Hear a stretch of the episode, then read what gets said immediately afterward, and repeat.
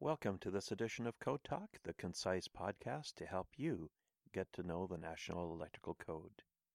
I'm your host, Frank Seiler, based in Spokane, Washington, and today's episode is Article 215 Feeders.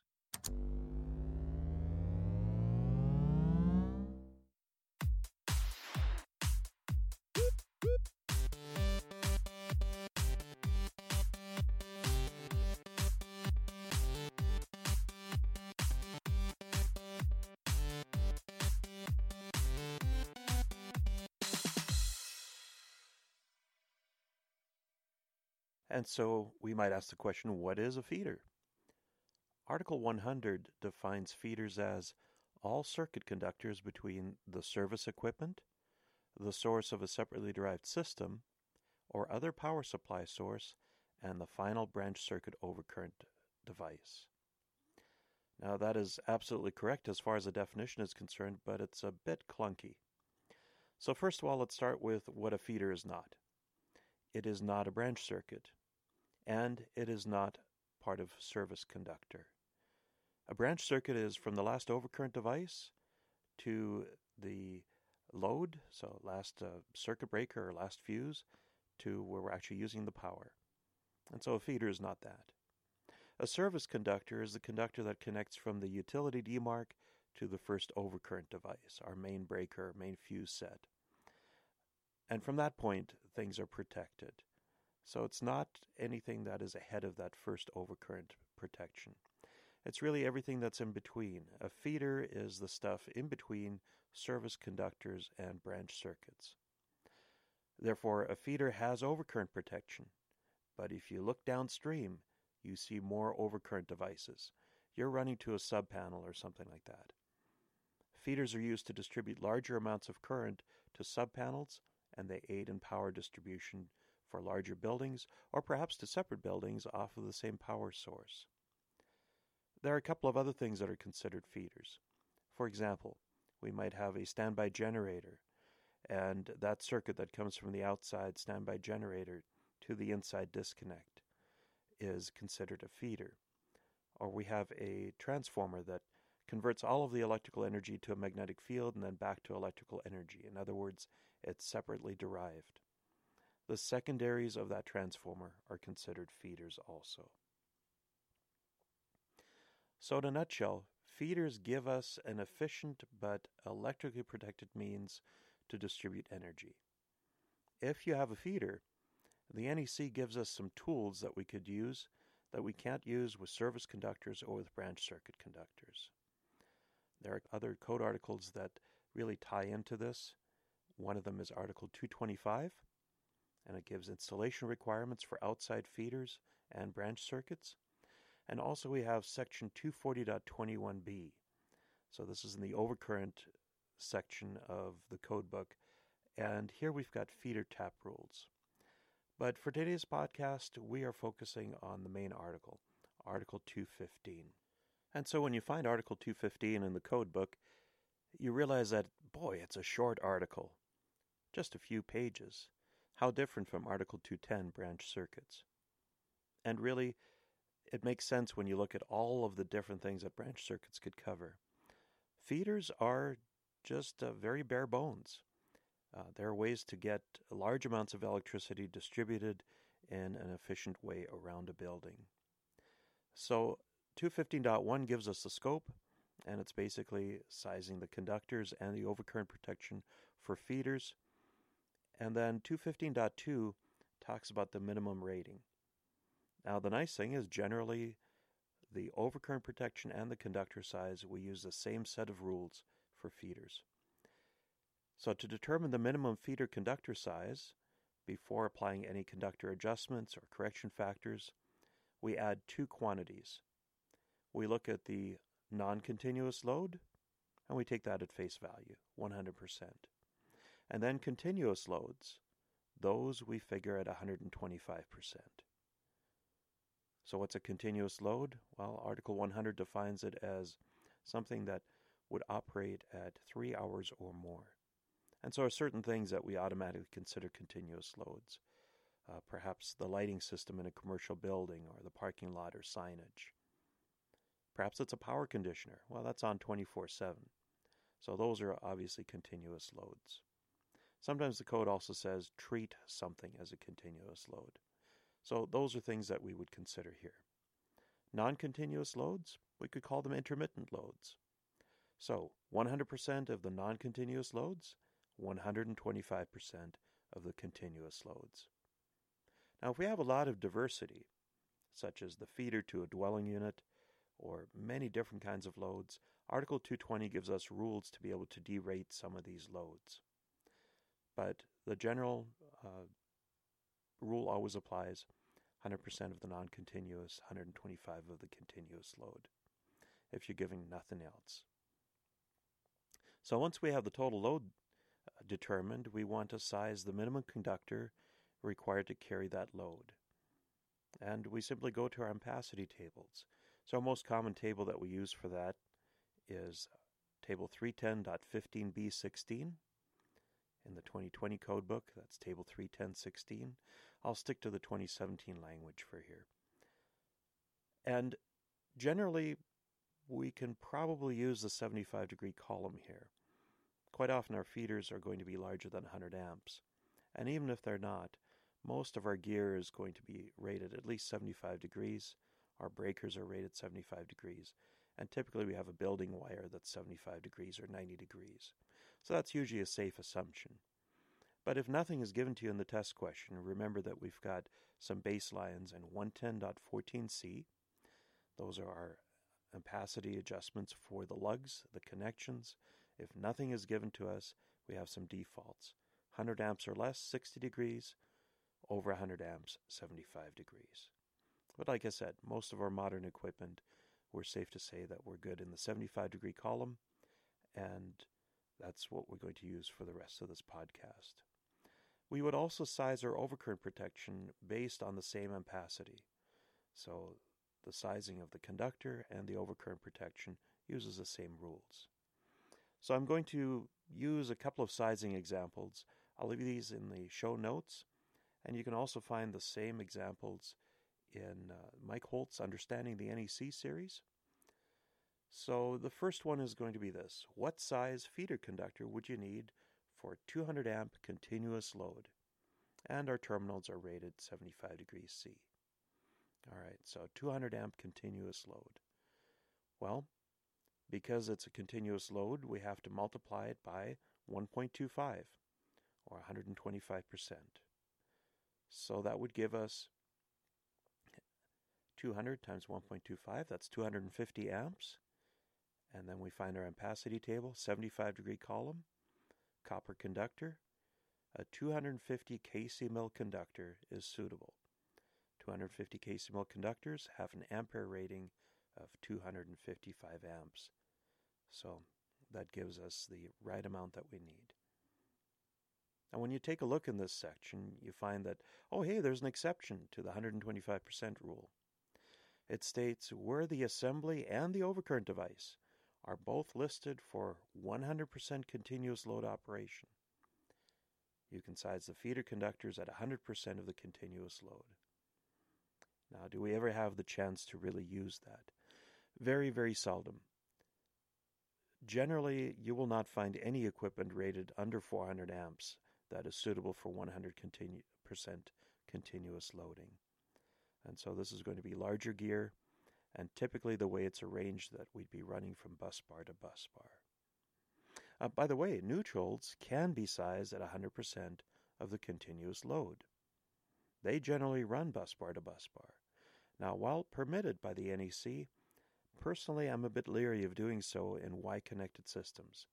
And the reason is that we have the possibility of some larger harmonic loads that raise the heat profile on these connections. Now, the NEC requires that the feeder, grounded or neutral conductor, not be smaller than what is listed in Table 250.122. And that table is based on the rating of the feeder overcurrent protective device, the size of the breaker or the size of the fuses. So, with that in mind, here's the next question What size grounded conductor or neutral do you need for a feeder consisting of 250 kcmil ungrounded conductors one grounded neutral conductor protected by a 250 amp overcurrent device, and the unbalanced load, that is, the neutral load, is 50 amps. Again, we have 75 degree terminals. Now, if you're looking at table 310.15b16, you see that, well, an 8 gauge conductor carries 50 amps. And 220.61, which is the neutral section of load calculations, would also permit that 8 gauge conductor to carry 50 amps of an unbalanced load.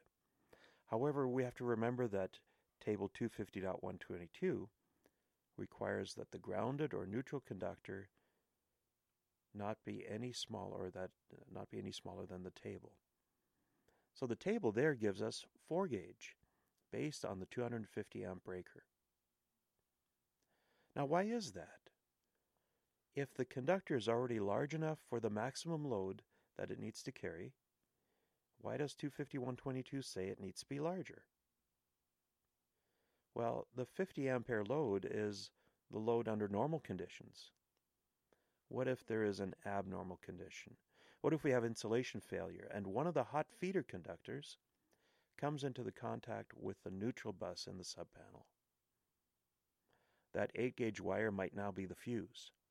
In other words, our neutral wire has to be large enough to withstand the fault current of the feeder, to be able to carry current back to the source transformer, and hopefully provide enough current to draw and trip the breaker or fuse that's protecting that circuit. So the neutral can't ever be smaller than the equipment grounding conductor in case it has to fulfill a similar function. Now, feeder conductors for individual dwelling units or mobile homes don't ever have to be larger than the service conductors that are sized according to 310.15b7. Those are the ones that we can downsize by one size between 100 and 400 amps. Now, sometimes we might upsize a feeder. Why would we do that? Well, for the sake of efficiency and performance. Now, that's really an engineering consideration. If you look at 215.2a3, there's an informational note there that says, hey, it's a great idea to keep your voltage drop between feeder and branch circuit at no more than 5%, and individually feeder or individually branch circuit at 3%. But it's an informational note. That means this is optional. We would do this as a design or engineering consideration, not as an NEC requirement. Next, we want to talk about high leg identification. On a four wire, delta connected three phase system. So that's a three phase system, comes off of a three phase transformer bank. Typically, it's going to be 240 volts line to line. To get a neutral, we take one of the phase conductors and we center tap it. And that means that on that one phase, we're able to get 120 volts to ground from one side of that phase and from the other side of that phase. So in that three phase system, two of the hots will give us 120 volts to ground. The third one is the high leg. It will give us 208 volts to ground. You cannot use that high leg for a 120 volt breaker. So, panel boards that are supplied that way by a four wire delta connected three phase system must have the high leg conductor terminate on the B or center phase of the panel board. We find that particular rule in 408.3e. Now, this is not a new rule. It's been in the NEC since 1975. There's also an exception here. 408.3e permits the high leg conductor to terminate on C phase when the meter is located in the same section of the switchboard or panel board.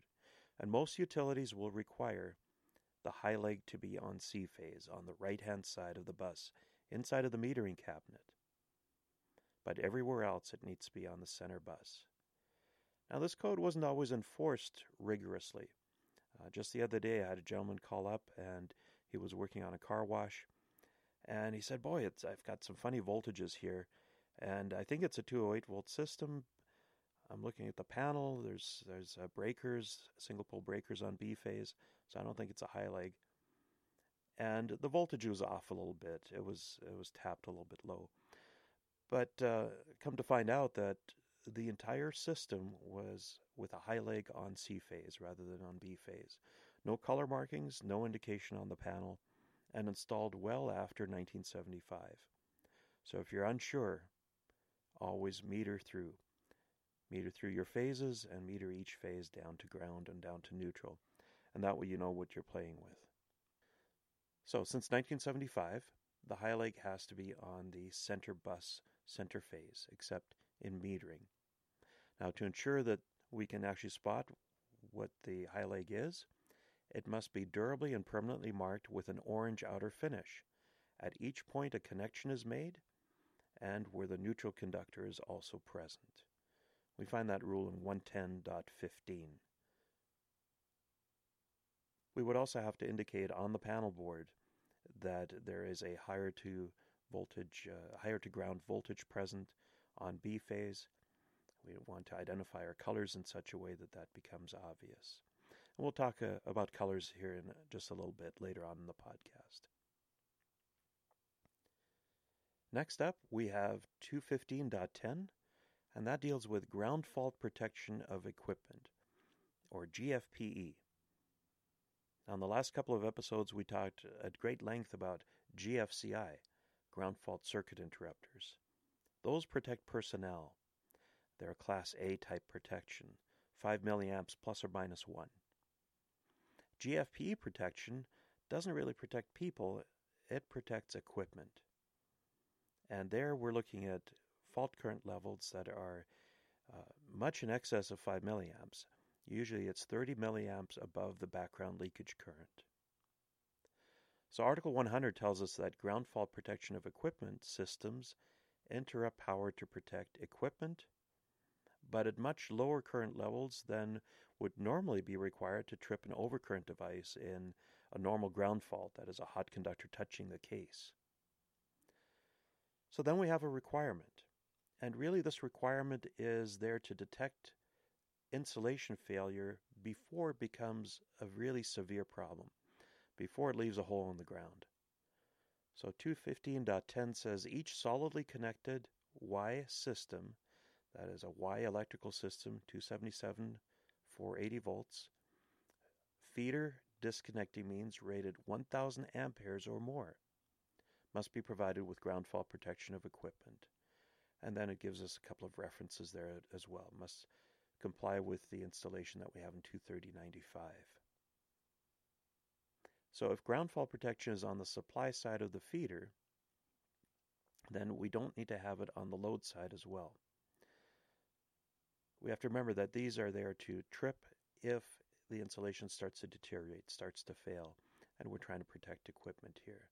Now there's a couple places where we are not required to put it in, in 700.31 or 701.26. So that's for emergency systems or legally required standby systems for the feeders. We would still have to provide ground fault indication, so we'd have to be able to detect a ground fault and indicate bells and whistles go off that we have impending insulation failure. But because these are providing some needed services, we don't want to shut the system down just on the detection of a ground fault. One place where we never want to put ground fault protection is on fire pumps. 695.6g uh, tell us that GFP protection must not be placed on fire pumps. In fact, we take most of the electrical protection away. We put a lot of physical protection on this wire because it really makes no sense to try to save the pump or the wiring to the pump if the rest of the building burns down around our ears. And so basically, we let the pump run. We try to give it the minimal amount of protection needed, and we try to save the building. But we would never put ground fault protection on the feeder for a fire pump. So, how do we identify our conductors? Well, 215.12a talks about the neutral conductor, the grounded conductor of a feeder, and it says you follow the rules in 200.6. We discussed those in an earlier episode. The grounded conductor shall be marked either white or gray. It also talks about the equipment grounding conductor. The equipment grounding conductor must be identified as per 250.119. Now, some of the literature says uh, just be careful here. If you're thinking about it as a grounding conductor, we call it the equipment grounding conductor, but it performs two functions. It performs both bonding and grounding. It carries the earth connection forward to wherever we're trying to use it at the end. But it also provides bonding between metallic objects. It's this low impedance path that helps us to open an overcurrent device in case of a ground fault. So that's the conductor we're talking about here. And you can already guess, oh, the color has to be either, well, it might be bare. So it's permitted to be bare or covered or insulated. If it's covered or insulated, size 6 gauge and smaller must have a continuous outer finish that is green or green with one or more yellow stripes. If it's larger than 6 gauge and insulated, it can be permanently re identified with green marking tape or some other way of uh, identifying it as green. There's a whole list of things that we could do in 250.119a. Now, how about the hot conductors, the ungrounded conductors? Well, if we have more than one wiring system in the building, so maybe we've got a 480 volt system and a 12208 volt system, at each panel board we have to indicate what the common colors are that we're using. This identification can be done by color coding, marking tape, tagging, uh, other means approved by the authority having jurisdiction. And the system identification has to be permanently posted at each feeder panel board or feeder distribution equipment. And so at this point, it'd be good to kind of see what industry does. Very few of the colors that we use in a day to day basis are actually specced by the code. We talked about orange. The high leg must be marked orange, but strangely enough, it's not just reserved for the high leg. If we want to use orange in other systems, we're free to do so. We talked about white and gray, those are for the grounded conductor. And we talked about green and green with a yellow stripe for the grounding conductor. But then how do we identify other systems? So if you need a visual for this, if you have an Ugly's book, uh, there on page 13, I believe it is, 13 and 14, you have the standard color systems and the standard wiring diagrams for transformer systems that are common in the United States. So for 120 240 volt single phase, if we were to color things, we would typically go with black and red for the ungrounded conductors and white for the grounded or neutral conductor. If we have 120 208 three phase, we typically will choose black, red, and blue for the hot conductors, and white for the grounded or neutral conductor. If we have 12240 three phase, now this is a delta connected system, we would typically have black, orange, blue, and here the orange is the high leg. So black, orange, blue, and then white as our grounded or neutral conductor. 277 480 volt three phase, most often color here in the Pacific Northwest that I see is brown, orange, and yellow, BOY, with a gray neutral. Now, some parts of the US I've encountered a different color code, and it's brown, purple, yellow with a gray neutral. And the justification is that, well, because orange is often used for a high leg, here we would be confused. And so in, uh, in some parts of the states, brown, purple, yellow with a gray neutral is common. But uh, uh, most of the textbooks will probably use brown, orange, yellow with a gray neutral. So those are the standard colors for the standard wiring systems. Are there other wiring systems? Certainly. Perhaps you have a lot of uh, Japanese equipment and you might have a specific system for them. It's 200 volts Y connected and choose what color system suits you in your particular facility. The code is not very specific about other systems.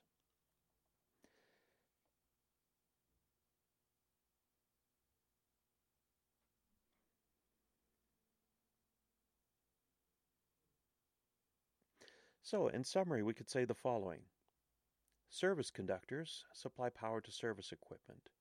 And then we have an overcurrent device, fuses or breakers. If we've got that main breaker and then we run down to a subpanel that's maybe uh, you know several feet away, maybe a hundred feet away, that's a feeder. Feeders are run from service equipment to panel boards or subpanels. These feeders are the in-between circuits that occupy that space in power distribution. They're a very useful tool. Well, that wraps it up for this short but important article. Thank you for listening. The next episode will be a special podcast. It's going to be dedicated to the most important 2020 code changes. I'm not sure how many of these we'll cover just yet, but here in Washington State, we're about six months away from implementing the 2020 code, and a good number of other states are, are in that same time frame. So it's time we start looking at some of these changes. My focus will not be so much on stuff that is being shuffled around in the codebook. For example, Article 310 got completely reorganized. Rather, I want to focus on the handful of things that will really have a cost impact or changes in how we do things in the upcoming episode. So stay tuned for that. Now, if you found this episode on a site other than our website, please go to www.inw-training.com for the lecture notes. Until next time, this is your host, Frank Seiler, signing off from Spokane, Washington.